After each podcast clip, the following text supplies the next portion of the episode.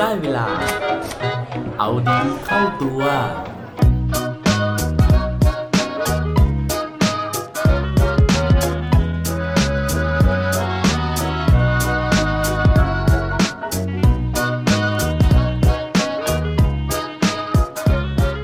เคยแชร์ความเศร้าผ่านโซเชียลเน็ตเวิร์กกันไหมครับ สวัสดีครับ พบกับผมชัชวานแสงปรีดีกรและรายการเอาดีเข้าตัว รายการที่จะคอยมาหมั่นเติมวิตามินดีด้วยเรื่องราวแล้วก็แรงบันดาลใจ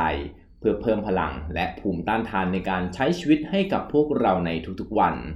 เชื่อว่าทุกๆคนนะฮะที่ฟังอยู่น่าจะเล่นโซเชียลเน็ตเวิร์กนะครับอาจจะเล่นมากเล่นน้อยนะฮะหรือว่าเล่นแพลตฟอร์มเดียวเล่นหลายแพลตฟอร์มนะครับทีนี้นะฮะไม่แน่ใจว่าเคยสังเกตกันบ้างหรือเปล่านะครับว่า เพื่อนๆรอบตัวเรานะฮะหรือว่าเพื่อนๆรอบๆโซเชียลเน็ตเวิร์กของเราเนี่ยนะครับมีพฤติกรรมแบบนี้หรือเปล่านะฮะนั่นก็คือชอบเอาเรื่องเศร้านะครับ หรือว่าเอาเรื่องที่ upset ต่างๆเนี่ยนะครับ มาโพสต์ลงโซเชียลเน็ตเวิร์กหรือว่าตัวเราเคยทำแบบนั้นหรือเปล่านะครับ ถ้าเกิดว่าเริ่มมีพฤติกรรมแบบนี้นะฮะหรือว่าเพื่อนๆของเราเนี่ยเริ่มมีพฤติกรรมแบบนี้นะครับ อาจจะต้องเฝ้าระวังเฝ้าสังเกตนิดนึงนะครับ เพราะว่า ทางหนึ่งนะฮะมันอาจจะเป็นพฤติกรรมที่เริ่มเสพติดนะฮะเริ่มไม่ดีนะฮะเป็นการใช้โซเชียลเน็ตเวิร์กเนี่ยในทางที่ผิด กับอีกพฤติกรรมหนึ่งนะครับ ผู้คนเหล่านี้นะฮะอาจจะกำลังประสบปัญหาจริง ๆ ก็ได้ ที่มาชวนคุยเรื่องนี้นะครับ เพราะว่าตอนนี้มันมีเรื่องของเทรนด์นะฮะการใช้โซเชียลมีเดียในทางที่ผิดนะครับ ซึ่งผมไปอ่านเจอในเว็บไซต์มานะฮะโดยเทรนด์นี้นะครับเขาเรียกว่า sad fishing นะฮะอันนี้ สะกดนะครับ sad s a d นั่นเอง หรือว่าความเศร้าความเสียใจนะฮะ fishing ก็คือการตกปลานะฮะ โดยความหมายของมันนะครับ ก็คล้ายๆนะฮะตรงตามตัวของมันเลยนะฮะก็คือว่าการที่เอาเรื่องเศร้าเนี่ยมาตกเบ็ดนะฮะตกเบ็ดนั่นคือตกอะไรนะฮะก็คือตกยอดไลค์นะฮะตกความสนใจของผู้คนที่เล่นโซเชียลเน็ตเวิร์กด้วยกันนะ นั่นก็คือพูดอีกอย่างหนึ่งมันก็คือการที่เราเรียกร้องความสนใจผ่านโซเชียลเน็ตเวิร์กนั่นเองนะครับ โดยพฤติกรรมของคนกลุ่มนี้นะครับ ก็จะเป็นชาวเน็ตที่ชอบโพสต์ความรู้สึกเศร้าๆบนโซเชียลนะฮะเพื่อที่จะเรียกร้องความสนใจนะครับ หรือว่าบางคนเนี่ยจริง ๆ คือเรียกร้องแค่ยอดไลค์ยอดคอมเมนต์นะครับโดยที่เรื่องที่โพสต์เรื่องเศร้าเหล่านั้นเนี่ยมันอาจจะไม่ใช่เรื่องที่เกิดขึ้นจริง หรือไม่ใช่ความรู้สึกจริง ๆ นะครับ แต่ว่า เป็นการแต่งเติมอารมณ์ความรู้สึกที่เกินความจริงเพื่อให้มันดูน่าสนใจขึ้นมา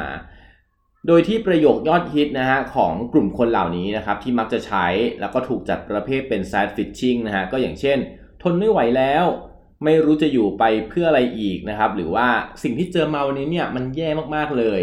คือกลุ่มคำเหล่านี้นะครับก็จะถูกใช้เพื่อที่จะเรียกร้องยอดไลค์ดังกล่าวนะครับ แต่ว่าทีนี้ถามว่าสาเหตุที่ทำเนี่ยมันเกิดขึ้นจากอะไรนะฮะ เขาบอกว่ากลุ่มแรกเลยเนี่ยคือกลุ่มที่ต้องการยอดไลค์จริง ๆ เพราะว่าเป็นเหมือนพวกเน็ตไอดอลต่างๆนะฮะต้องการยอดไลค์นะครับเพื่อที่จะเอาไป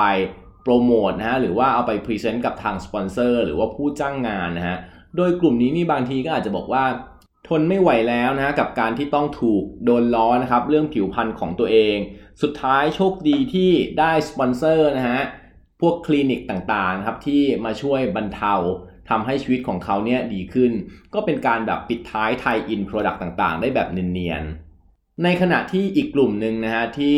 ใช้เรื่องของ sad fishing เข้ามานะครับ ก็จะเป็นพวกวัยรุ่นต่างๆนะฮะที่อยากจะเรียกร้องความสนใจจากเพื่อนๆนะครับแล้วก็หลายๆ ครั้งเนี่ยทำสำเร็จนะฮะก็คือเพื่อนๆเนี่ยเริ่มให้ความสนใจนะครับแต่ว่าทีนี้เนี่ยเขาก็บอกว่ามันก็มีบางกลุ่มนะฮะที่พอเรียกร้องความสนใจสำเร็จปุ๊บเนี่ย ก็ไปโดนจับได้โป๊ะแตกในชีวิตจริงนะฮะว่าเอ้ยจริง ๆ แล้วตัวเองไม่ได้มีเรื่องโศกเศร้าแบบนั้นนะครับ แต่ว่าสุดท้ายเนี่ยก็โดนจับได้ว่าทำไปเพื่อเรียกร้องความสนใจ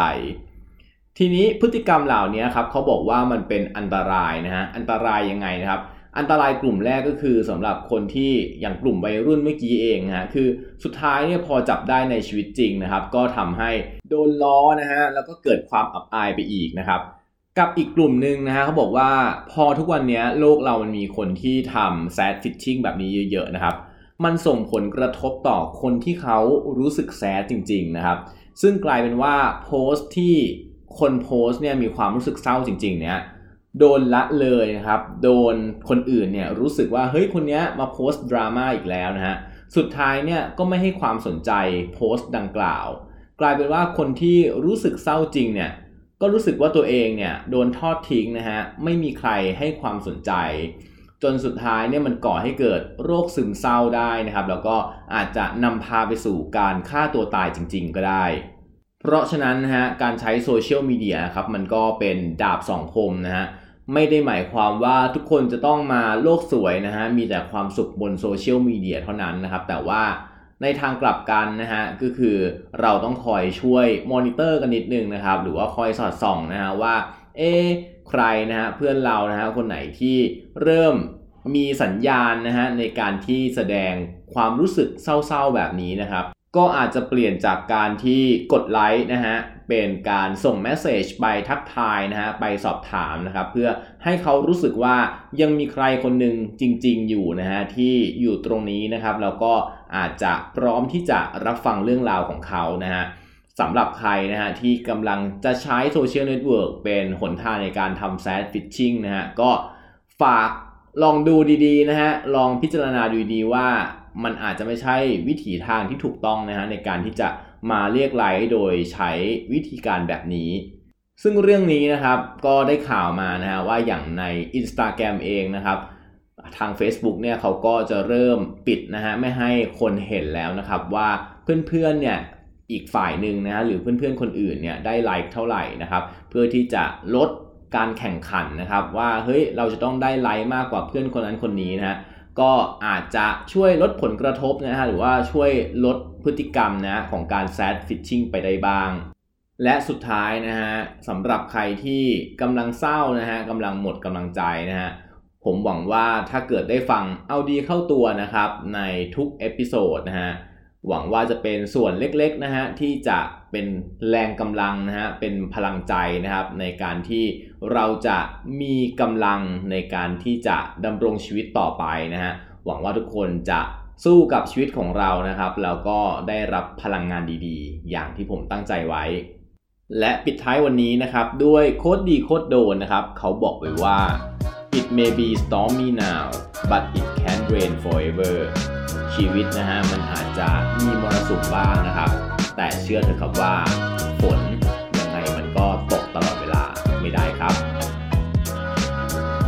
อย่าลืมกลับมาเอาดีเข้าตัวได้ทุกวันจันทร์ พุธ และวันศุกร์รวมถึงฝาก subscribe เอาดีเข้าตัว podcast ในทุกช่องทางที่คุณฟัง รวมถึงกดไลค์ กดแชร์ ในทุกโซเชียลมีเดีย Facebook, IG และ Twitter สุดท้ายนี้ have a good day ขอให้วันนี้เป็นวันดีๆ ของพวกเราทุกคน สวัสดีครับ